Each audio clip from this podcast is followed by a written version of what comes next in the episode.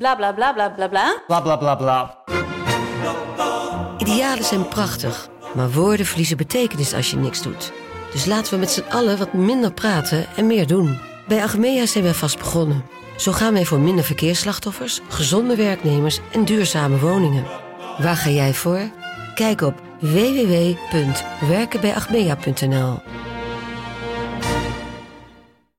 Het allereerste badje, vele slapeloze nachten en nog veel meer vieze luiers. Genoeg om je druk over te maken in die eerste duizend dagen.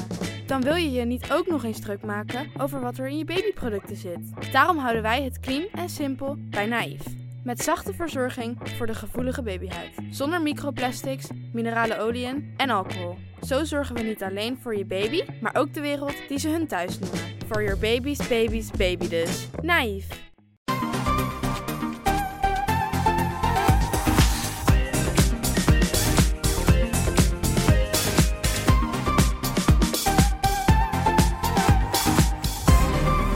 Welkom bij de Bright Podcast van woensdag 23 juni. We praten hierbij over de trending topics in tech van deze week. Mijn naam is Floris en aangeschoven zijn Tony Hoi. en Erwin. Hey. Ja, morgen op 24 juni wordt de nieuwste versie van Windows aangekondigd. Wij blikken alvast vooruit, want de boel is grotendeels toch al uitgelekt. Verder vandaag een nieuwe ja, waarschuwing van Apple tegen het sideloaden van apps. Eh, duizenden aanmeldingen van Nederlanders die astronaut willen worden. Eh, ja, nieuwe verduidelijking over auteursrechtenregels en meer. We gaan beginnen. Microsoft geeft morgen een grote presentatie. Nou, waar dat om draait is wel duidelijk. Het zal gaan om Windows 11. Wat er allemaal nieuw is weten we ook al, want Windows 11 is al volledig uitgelekt. Ja, dat is dan ook wel weer ongeëvenaard, hè? Normaal gesproken dan lekt eh, hier en daar wel eens een vage foto of een screenshot uit. Maar nu ligt gewoon hoppatee de hele beta van Windows 11 dus al op straat. Wel leuk, want eh, nou ja, veel mensen hebben hem ook eh, geïnstalleerd. Die hebben dat toch aangedurfd. En eh, al, lekker zitten pluizen en graven. En zodoende weten wij nu ook allemaal een beetje wat, wat er nieuw is. Ja, wat misschien nog wel leuk is om te vertellen.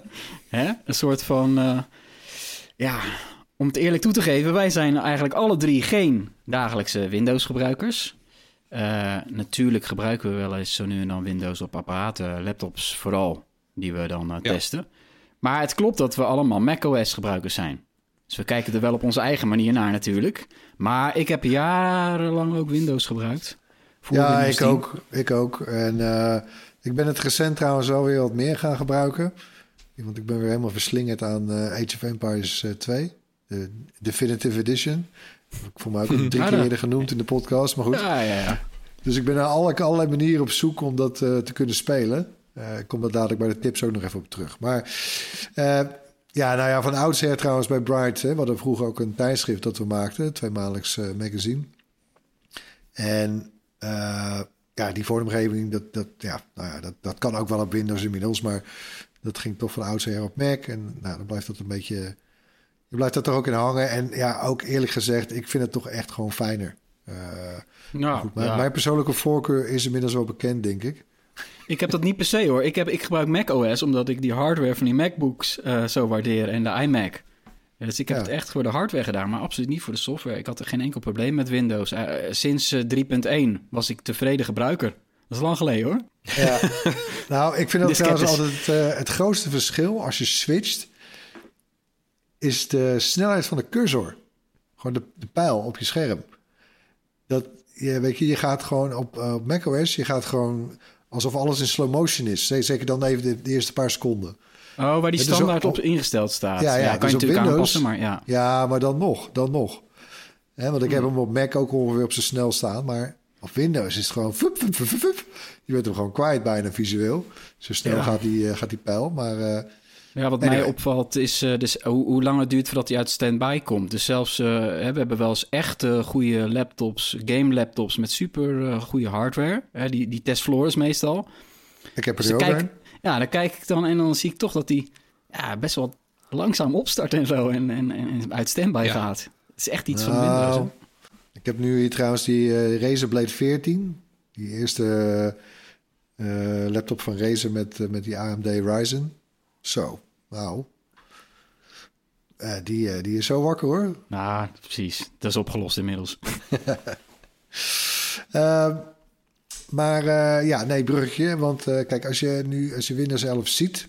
Hè, en je hoort ook de mensen die die beta hebben geïnstalleerd... en dan, wordt, dan zeggen ze eigenlijk heel vaak dat het op macOS lijkt. Uh, dus ja, dat, dat spitst er natuurlijk bij ons extra de oren. Maar, hè, want verschillende details eigenlijk uit macOS zijn door Microsoft geleend of gekopieerd. Of, nou ja, ik bedoel, ja, wie nou die, precies iets verzonnen heeft uh, in, in dit verband. Uh, dat is denk ik bijna niet eens meer te achterhalen. Maar goed, uh, en ze inspireren allemaal elkaar. Ja. Maar nou ja, ze, ze, ze, ze, ze draaien het wel. Ze geven er wel een eigen Microsoft draai aan.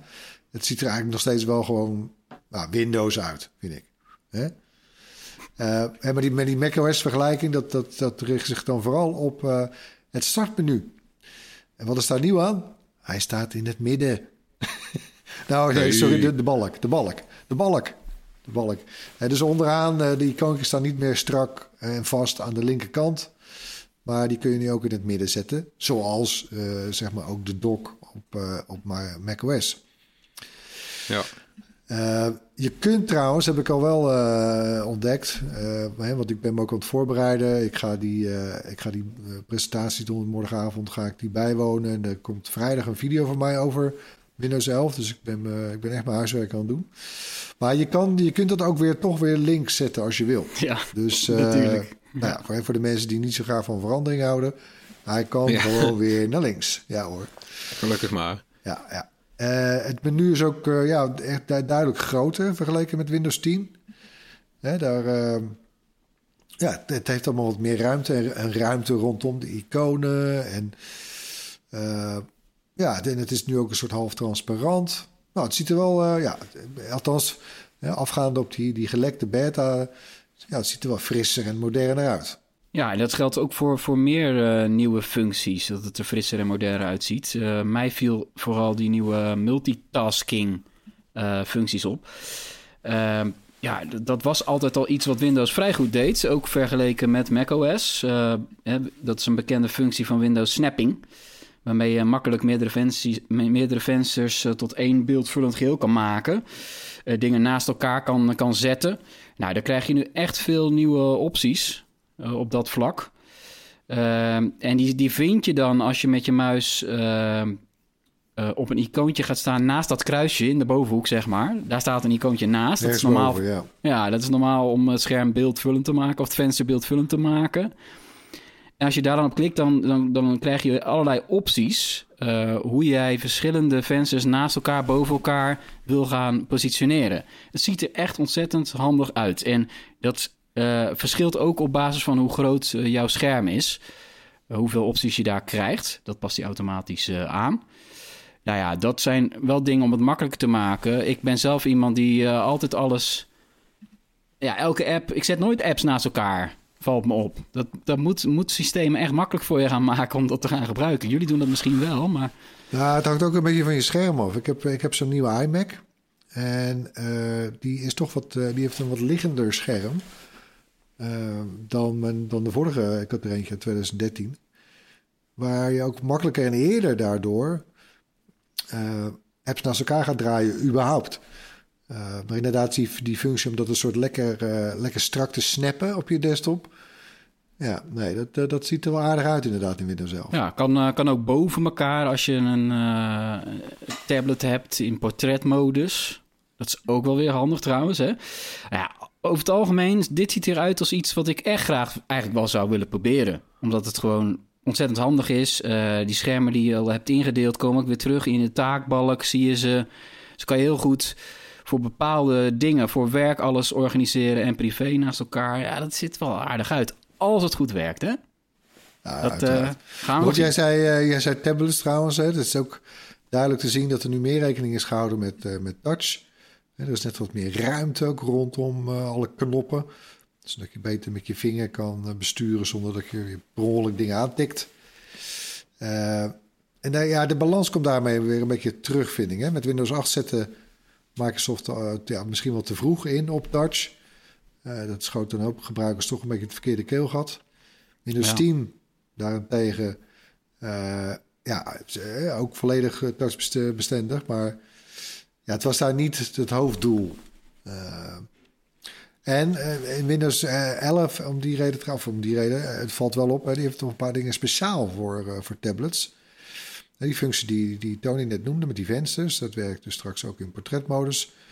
Dus met je tablet rechtop heb je ja, een mooi strak twee apps boven elkaar. Handig. Dat is wel apart hè, dat ze die nog niet hadden. Ja, zo, zo zijn er wel meer dingen die nog, nog verbeterd kunnen worden. Dat is toch elke nou, keer weer... Uh, in iPadOS trouwens, hè, daar, daar krijg je nu ook wat extra tools. Nou, die zijn echt meer dan welkom hoor. Ja, ja daar hadden ze ook een hele hoop verbeteringen voor uh, ja, puur gewoon het navigeren en, en indelen van schermen. Nou ja, zo heeft Windows ja. 11 dat natuurlijk uh, straks ook. Allerlei kleine ja, details. Laag, laaghangend fruit noemen ze dat eigenlijk, hè? Dat je van die dingen dat je denkt van waarom is het nog nooit aangepakt? Waarom heeft het, het heeft 30 jaar geduurd, bij wijze van spreken, voordat ze dit bedacht hadden? Ja. ja. Nee, ja, en dat is, om er zo eentje te noemen, de dark mode, die komt ook dan naar Windows uh, nu. Ja, had ook wel eerder gemogen natuurlijk, maar hij is welkom, hè? Uh, veel hoeken van vensters en knoppen die worden wat, wat zachter, wat afgeronder.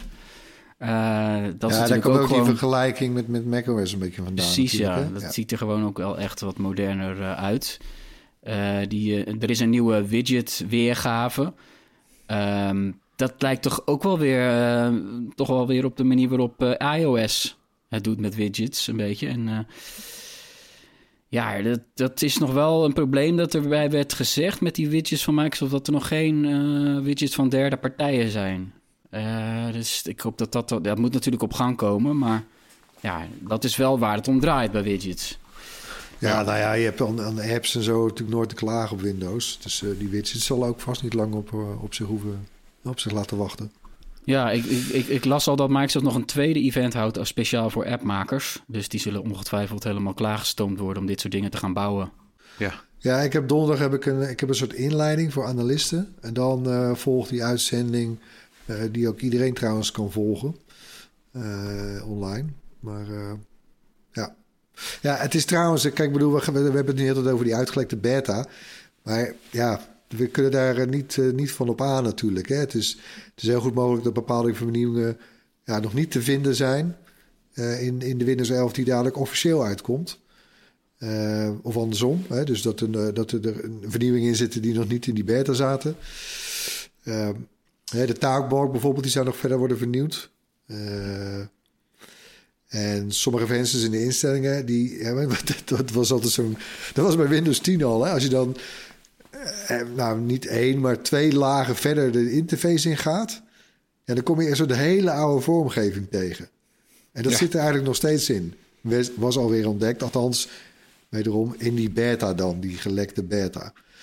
Ja, dus ergens een van de, ja, wat was het nou? Een van de, ik, ik, ik heb het plaatje hier staan, wacht even. Hoor. Ja, zo'n dialer of zo. Het en, zag er uh, raar uit. Menu. Ja, het was wel ja. Dat je denkt ja, van, oh, ja, hier, dat heeft dan echt nog de... De ODBC Microsoft Access Setup. Ja, nou ja, als je een beetje gaat, uh, gaat spitten en, uh, en graven, dan...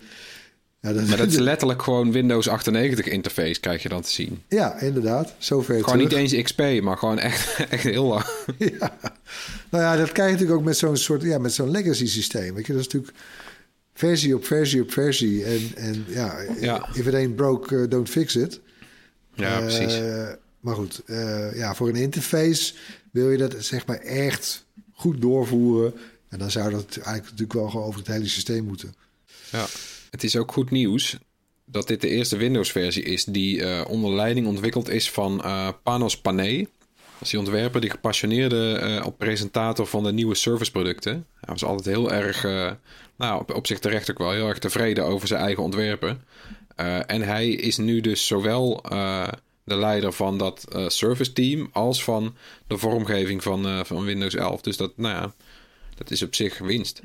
Ja, Nee, ja, ik, ik, ik vind het wel mooi hoe die man uh, presenteert. Dat doet, doet Microsoft echt goed. Wij kijken natuurlijk ontzettend veel van die presentaties en livestreams en noem het allemaal maar op. En sessies, misschien ja. wel te veel, van techbedrijven. En uh, Panos Panay springt er echt uit. Hij wordt ook wel gezien als de, de vader van de service-lijn.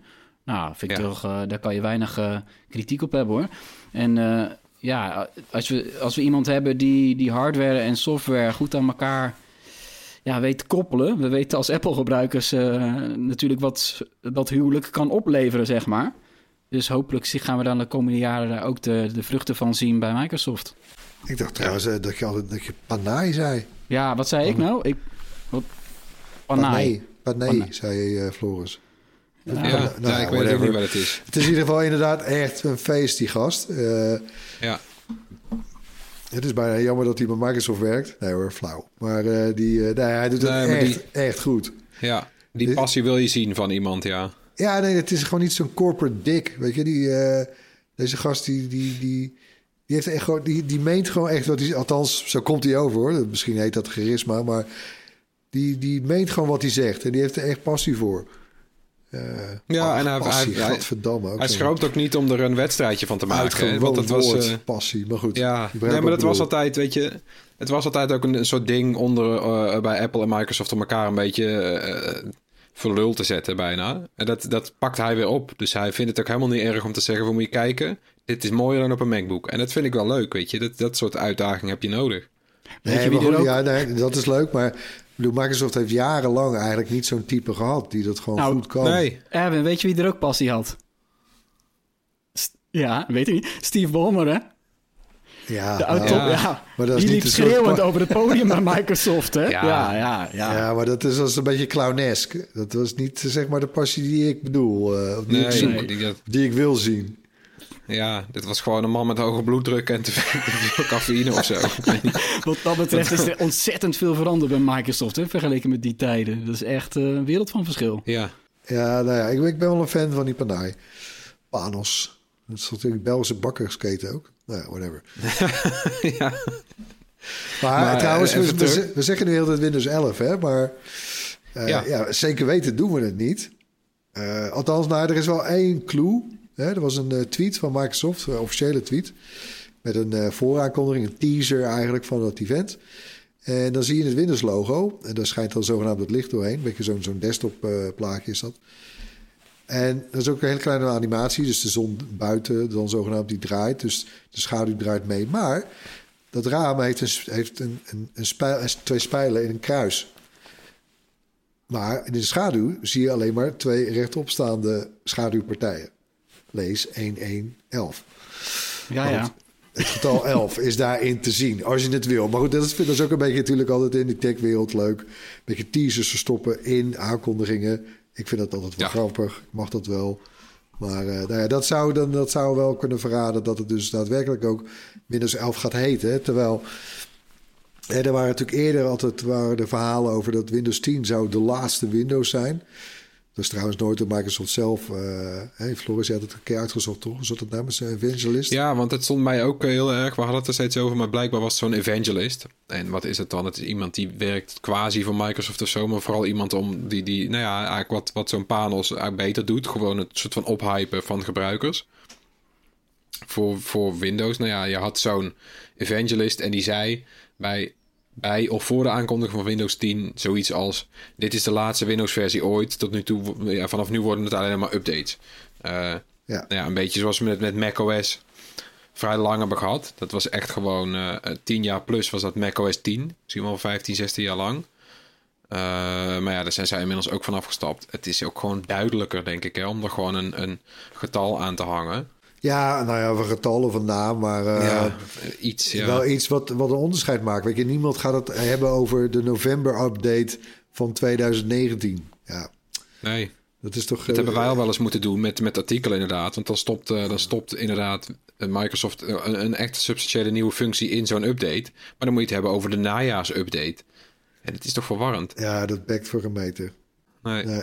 Ja, ik verwacht trouwens ook nog dat ze met een nieuwe store komen. Eh Ja. Niet, vernieuwde Windows Store. En dat is, wel, eh, dat is nog wel interessant. eh, want die gaat mogelijk openstaan voor alle apps en games. En Microsoft zou daarbij zelfs misschien eigen betaalmethoden toestaan. Ja, je hoort het goed. Ja. Hè? Dus echt wel heel anders hoe, dan hoe Apple het doet. En hè, uitgerekend ook nu. Hè, terwijl, Ja. Eh, terwijl Apple natuurlijk onder, voor, hè, onder vuur ligt, die rechtszaak met Epic. Eh, de timing zou heel interessant zijn. Ze, ze vragen trouwens nu, Microsoft vraagt eh, maar 12% hè, in plaats van 30 of 15, zoals bij Apple. Dus ja, Ja. Microsoft voert de druk wel op, hè, want We weten toch inmiddels trouwens ook dat Epic ook gesteund wordt door Microsoft in die rechtszaken. Dus Ja, het, ja, ja. Ja, dat was zelfs iemand die, die durfde te, te, te speculeren dat eigenlijk Microsoft een beetje. Dat Epic eigenlijk namens Microsoft deze zaak voert. Bij wijze van spreken. Ja, maar goed, Ja. ik vind het ook wel... Ja, jongens, ze hebben ook wel echt alle gelegenheid gehad eigenlijk, toch? Jarenlang om ook zoiets te bedenken. Ja, achteraf snap ik dat niet. Dat is toch wel een van de grote misses van Microsoft. Naast eh, dat ze de smartphone en tabletboot eh, hebben gemist, is dat ze zo'n partij als Steam, gigantisch groot eh, shop voor, eh, voor games. Nou ja, dat had Microsoft zelf toch net zo groot moeten doen. Die hadden, ze hadden nooit een andere partij die kans überhaupt maar moeten gunnen om op Nee. Windows spelletjes te verkopen, weet je wel. eh, dat ze dat hebben laten liggen. Dat is ja, wel vreemd eigenlijk, hè? Ja, en dit is ook gewoon een eigen man, hè? Want eh, Steam is opgericht door een oud Microsoft-medewerker, Gabe Newell, nog steeds de baas bij, eh, bij Valve. Die werkte van 1983 tot 1996 bij Microsoft. Hij was ook zo'n Microsoft-miljonair, weet je wel. Want al die gasten die in eerste instantie daar werkten zijn enorm binnengelopen. Niet alleen Bill Gates, maar gewoon echt elke, eh, ja, elke programmeur die daar zat toen. Hij heeft miljoenen verdiend, heeft hij eh, Valve gestart. In eerste instantie eh, spelletjes gemaakt, weet je wel, Half-Life en zo, Counter-Strike. Maar ja, daarna zag hij toch wel vrij vroeg dat er brood zat in de verkoop van digitale games. Dus niet op, weet je, de rest had nog te kloten met CD-ROMs en DVD's. Maar ja, weet je, hij had al in de gaten, dit, dit is gewoon de toekomst. Je hebt straks geen disk drive meer. Dus ik wil gewoon een winkel waar je het nou ja, vertrouwd kan kopen en waar het klopt en gecontroleerd is en zo. Dus hij zag dat echt al jaren voordat de App Store er was en zo. Ja, Microsoft had het eigenlijk gewoon ook moeten zien. Ja. Waarom, Nou waarom, ja. waarom neemt Microsoft het eigenlijk niet gewoon over? Als je dat Ja, ik weet niet wat het nu waard eh, is inmiddels. Kartel, eh, mededinging misschien? Of, eh, Ja, ik weet niet wat het nu waard is ook hoor. is misschien wel leuk om even op te Ja, zoeken. Erwin, omdat ze nu naar het abonnementsmodel met Game Pass gaan. Ze gaan eh, dus, eh, Ja. Misschien denken ze wel van jongens, uiteindelijk eh, gaat het Ja, niet meer om weer- verkopen van losse games. Ja, dat wie is weet. ook weer zo. Ja, goed punt. Dat zou ook nog kunnen, ja. Ja, en als ze inderdaad samenwerken met, eh, met, met Epic een beetje. Epic heeft natuurlijk, is de grootste Steam-concurrent nu. De Epic Game Store op Windows. Dus dan krijg je dat ook weer. Viel me trouwens op. Ik, eh, hè, dus ik testte recentelijk een, een beetje van die... eh, nou, überhaupt Windows laptops. Nu dus een game laptop. Maar man, man, man, de, de Xbox software die je dan allemaal gelijk eh, installeert en meekrijgt. Ja. Niet Ja. normaal, man. Ik denk, Ik dat dat, even minder. ik heb niet eens een ding. ik denk dat dat in de presentatie ook wel voorbij gaat komen. Dat er meer, eh, dat er heel aardig wat Xbox wordt meegeleverd. Zo. Mag ook wel, denk ik.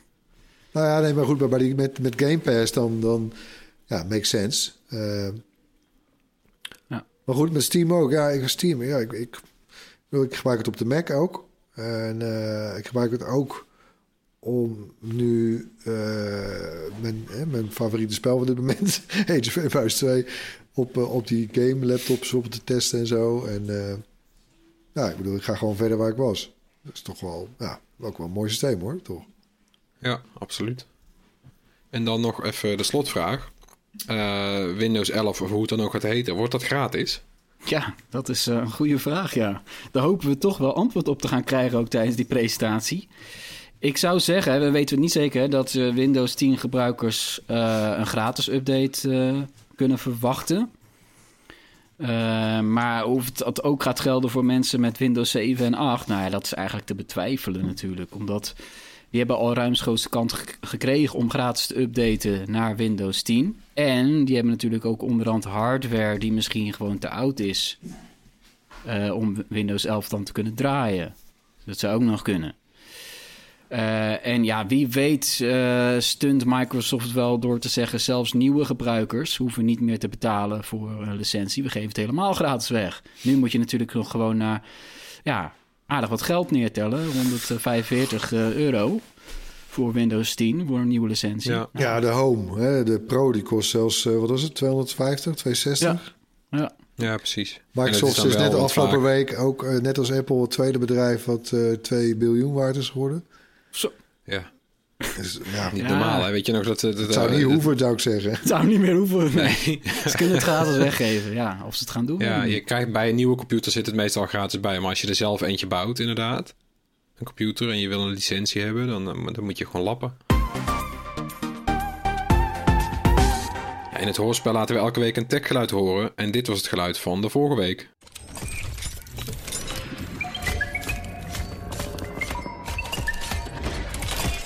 Ja, dat was het geluid van de robot uit de trailer van de nieuwe Metroid game Dread, die later dit jaar verschijnt voor de Switch. En dat wist alleen luisteraar Mitch Verhoef. En die naam die kennen wij, want die heeft eerder een juist antwoord ingestuurd en toen een t-shirt gewonnen. Maar ja, wat doe je dan op zo'n moment als, als er een winnaar komt die al een keer gewonnen heeft? Ja, weet je, er was verder niemand die het juiste antwoord heeft ingestuurd. Dus we hebben overlegd en Mitch die krijgt uh, nu nog een keer een prijs en het wordt een Bright Sweatshirt.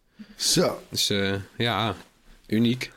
Gefeliciteerd Mitch. Dat gebeurt, Uh, gebeurt niet vaak hoor, dit jongens. Nee, gebeurt niet vaak. Dus nou ja, weet je, dat, dat geeft me weer aan. Het loont om goed te luisteren en mee te doen met het hoorspel. Want er valt wat te winnen. En te blijven meedoen.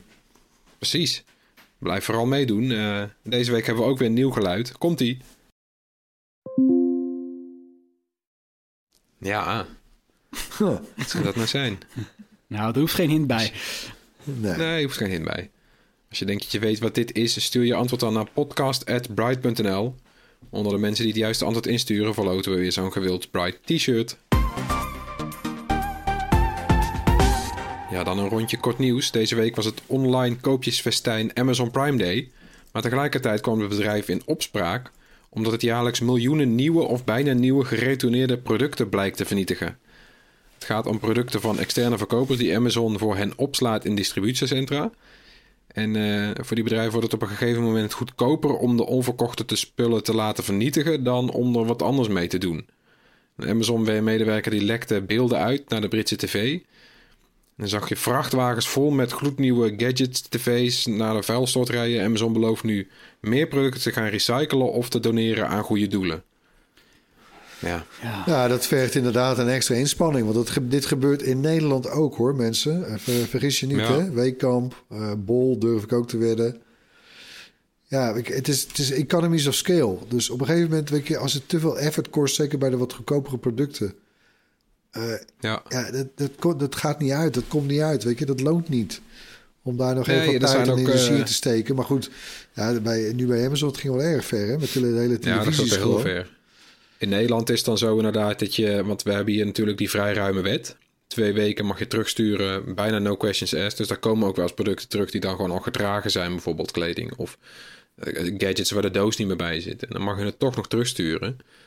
Maar in Nederland zijn er dan partijen en die kopen het nog op. Dus die gaan het dan voor goedkoper verkopen of zo. Dat, dat, komt altijd, er gebeurt nog iets mee. Maar dat het echt inderdaad gloednieuwe tv's zo de kachel in worden gegooid. Ja, dat is wel uh, pijnlijk om te zien. Ja, dat doet ons een beetje pijn in het hart, hè? Ja. Gloednieuwe gadgets. Auw, ja. Auw. Nieuws voor YouTube en andere online platforms. Die zijn uh, namelijk niet zomaar verantwoordelijk voor schendingen van het auteursrecht door hun gebruikers. Dat heeft het Europees Hof van Justitie deze week beslist, of vooral verduidelijkt. Zolang YouTube niet weet dat de gebruiker beschermd materiaal heeft gedeeld, kan het ook niet aansprakelijk worden gehouden. Dat klinkt op zich wel logisch. Uh, onder voorwaarden krijgen online platforms een soort uitzondering, zegt het Hof. YouTube is wel aansprakelijk als het weet van de copyright-inbreuk en er niks aan doet.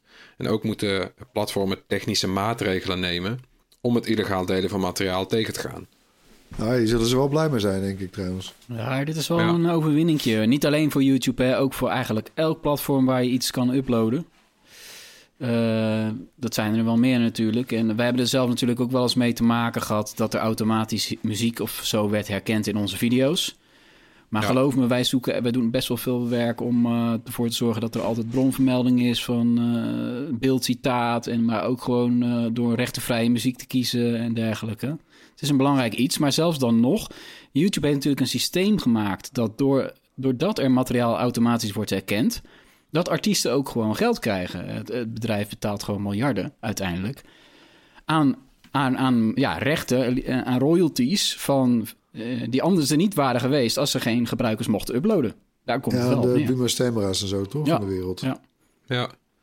ja, en het is voor gebruikers ook goed nieuws. Want stel de rechter had gezegd YouTube is wel verantwoordelijk dan moeten ze dus alles gaan controleren voordat het online komt. En het hele, de hele lol van YouTube en sociale media, et cetera, is dat jij gewoon iets kan uploaden en het staat meteen online.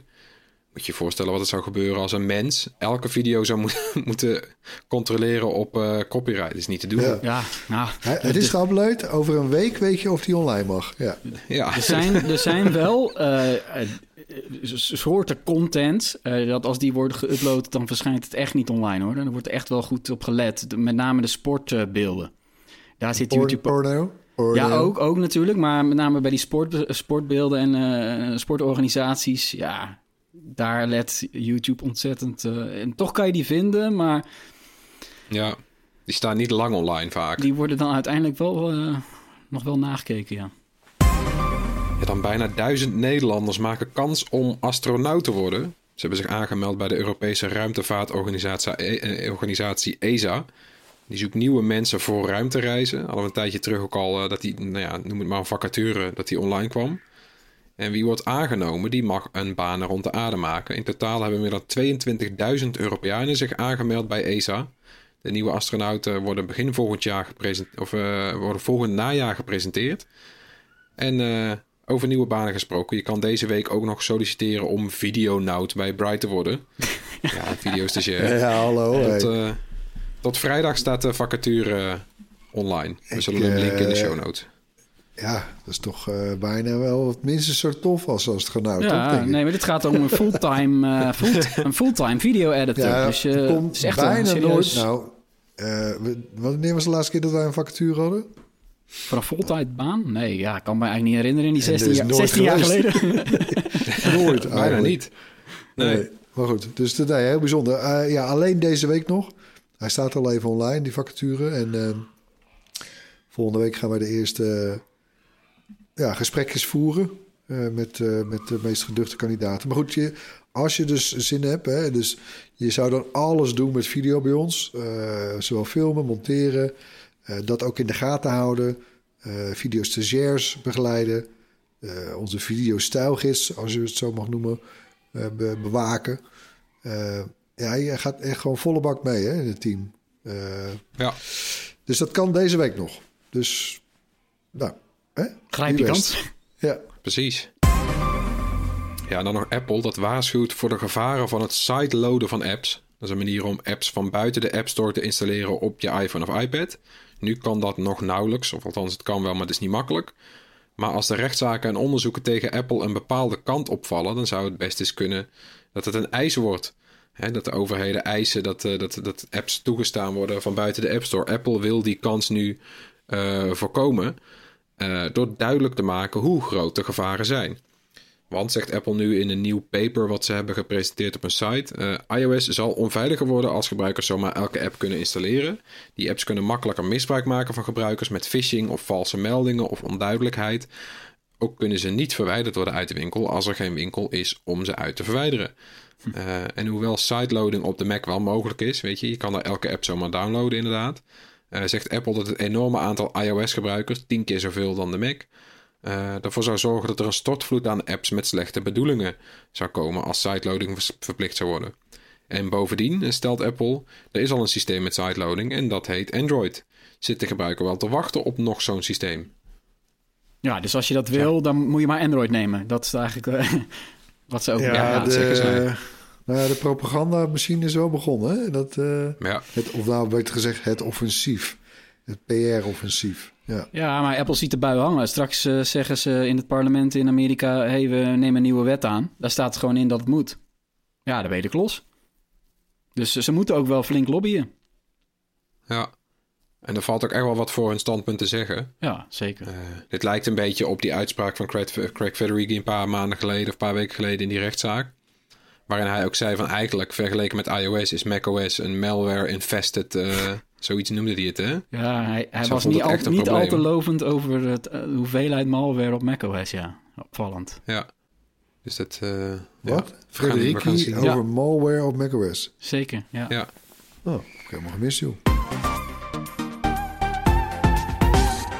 Ter afsluiting hebben we nog wat tips voor je. Beginnen we met Erwin. Ja, in het kader ook van, eh, van Windows en Mac. Ik bedoel, ik kom al even voorbij. Eh, ik ben dus ja, overwegend een Mac-gebruiker. Echt wel nou, vijf- 95 procent. meer denk ik zelfs van de tijd. Maar wat ik al zei, ik, ben, ik heb dus zo'n zo'n nieuwe uh, een, een, een tik voor Age of Empires 2, Definitive Edition. Heb ik vroeger gespeeld, dat speel ik nu weer. Het is een soort update van het spel, zodat het ook op 4K-schermen en zo allemaal lekker speelbaar is. Maar ik ben dus op zoek gegaan naar een manier om dat lekker op, toch op een Mac te kunnen gaan spelen. Nou, één manier is, hè, en, en, trouwens, let wel, op een M1 Mac. Hè, dus een, een, een Mac-machine met een M1-chip van Apple. Want dat is toch weer net even wat andere chiparchitectuur. En dat, uh, nee, dat viel nog niet mee met, meteen. Maar goed, er is een versie van Parallels. Hè, dat is die bekende software waarmee je Windows op een Apple-machine kan draaien. Want voor alle duidelijkheid, Bootcamp. Dat was natuurlijk jarenlang de eigen functie van macOS om uh, een partitie van je, van je computer in te richten voor Windows. Nou, dat bestaat niet meer. Dat kan via software nog steeds wel. Dan doe je het virtueel. Dat heet Parallels. Dat is een merknaam, dat is gewoon een, softwareproduct. Er is alleen, heb ik nu wel, en dat is niet nieuw, maar voor mij wel nieuw, uh, iets anders ontdekt. Dat is best wel geinig. Dat heet Crossover. Dat is een Mac-app. En die creëert zogeheten bottles, zoals zij het noemen, flessen. Dus het is ook een soort van virtueel, uh, virtualisatie. Je, je doet, alleen die gaat zo ver dat je niet eens Windows nodig hebt. Ja, dus op Parallels, dat installeer je en dan moet je ook Windows installeren. Vandaar dat ik trouwens, Tony, achter die prijzen kwam van Windows 10. Ik schrok me een hoedje.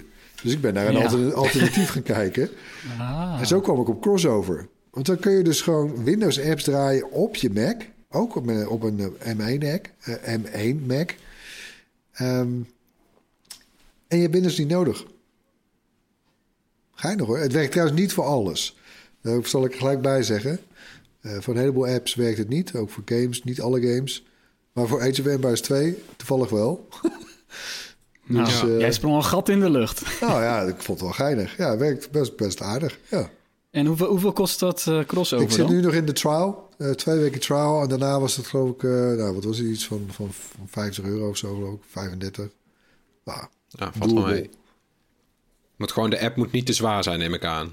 Want het uh, maakt een vertaalslag of zo, denk ik. Hè? Ja, dus ik, ik, ik moet er eigenlijk nog eens even induiken hoe nou die virtualisatie nou precies in zijn werk gaat. Want aan de andere kant wil ik het eigenlijk ook helemaal niet eens weten, geloof ik. Maar. Als het werkt, ja, het. precies. It just works, toch? Ja. ja. Nee, maar dat is een goedkopere oplossing. Want Parallels kost uh, meer dan 60 euro. En dan moet je dus nog Windows ja, voilà. Ja, dat tikt wel aan, hè? Ja. ja. ja. Ik heb, uh, ik heb ook een tipje. En dat is, uh, nou, eigenlijk heb ik er twee. En ze hebben allebei met Lego te maken. De eerste is uh, Lego Luigi. Die is deze week uitgekomen. En dat is de, natuurlijk de broer van Lego Mario. Die kwam vorig jaar uit. Hele ja, nieuwe, nieuwe Lego set. Achteraf gezien was dat ook de, de best verkochte nieuwe Lego set ooit. Het is een enorm succes, Lego Mario. En wat is het nou in het kort? Lego Mario is een, nou ja, een vrij uit de kluiten gewassen Lego poppetje. Met allemaal sensoren erin en een scanner en bluetooth. En ook zijn ogen zijn een beeldschermpje, dus hij knippert. En met Lego Mario leg je uh, levels af die je zelf van Lego maakt. En die, die levels zitten vol met streepjescodes en zo. En je begint dus ook echt vooraan het level in zo'n rioolbuis. En dan spring je met Mario en dan maakt hij ook geluid. En dan roept hij dingen terwijl je aan het springen bent. Spring je over die blokjes en dan tik je die streepjescodes aan. En aan het eind van de rit heb je gewoon een aantal punten gehaald. En het is eigenlijk best wel een leuke uh, manier om Mario te spelen. Zonder dat je achter de tv zit. En Luigi is nu nieuw. En de hele grap is natuurlijk dat bij Luigi is het ook weer een level. Dus dan kun je nog Mario en Luigi samen. Maar die kan je dus ook aan elkaar koppelen. Mario en Luigi. En dan, dan hebben ze dus ook echt overleg. Dan groeten ze elkaar. En dan als Mario valt, zegt Luigi oh nee. En zulke soort dingen allemaal. Dus het is heel geestig. een hele leuke manier om dat spel, uh, nou ja, om dat spelletje te spelen. Het is bijna ook een soort best dus, both uh, worlds, toch? En Lego en ja. Nintendo.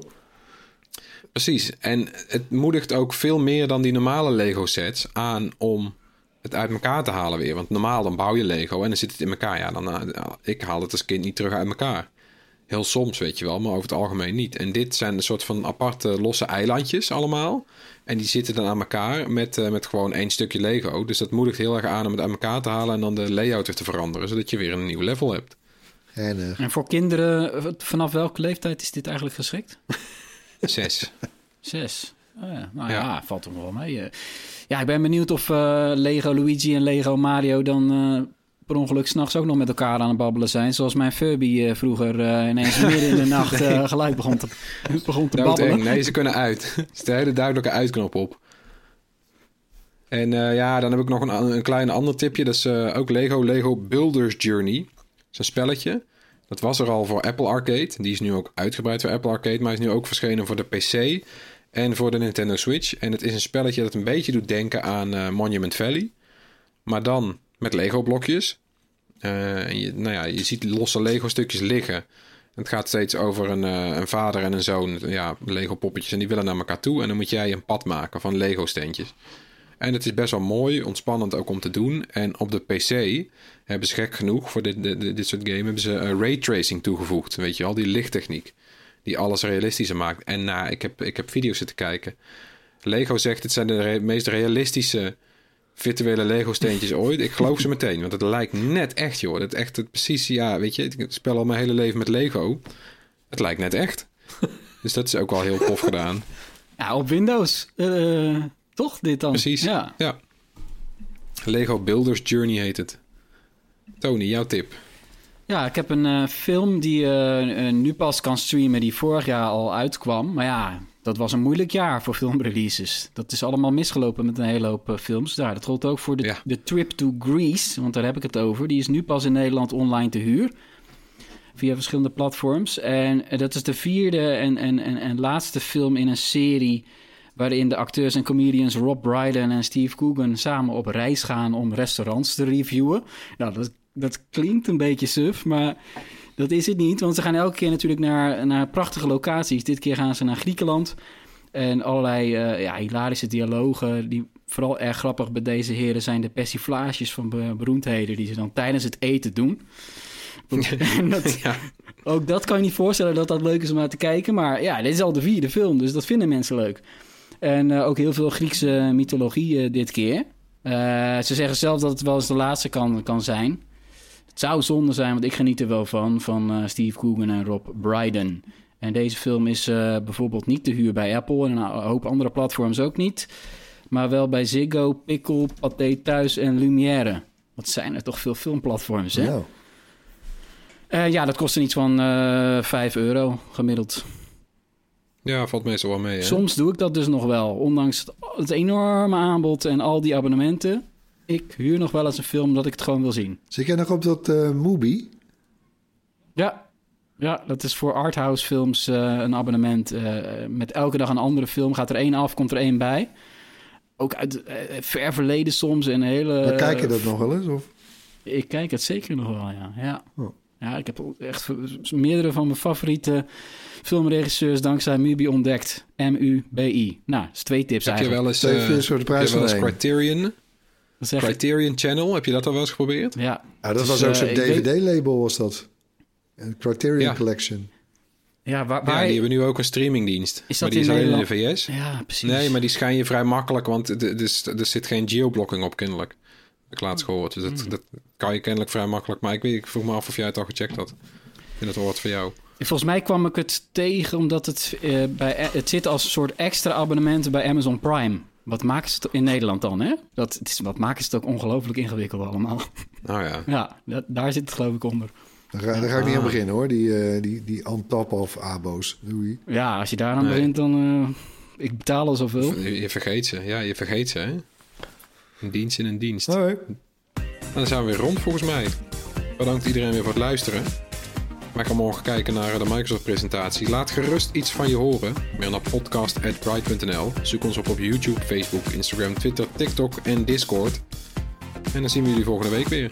Bye. Yo. Zien, zien, zien.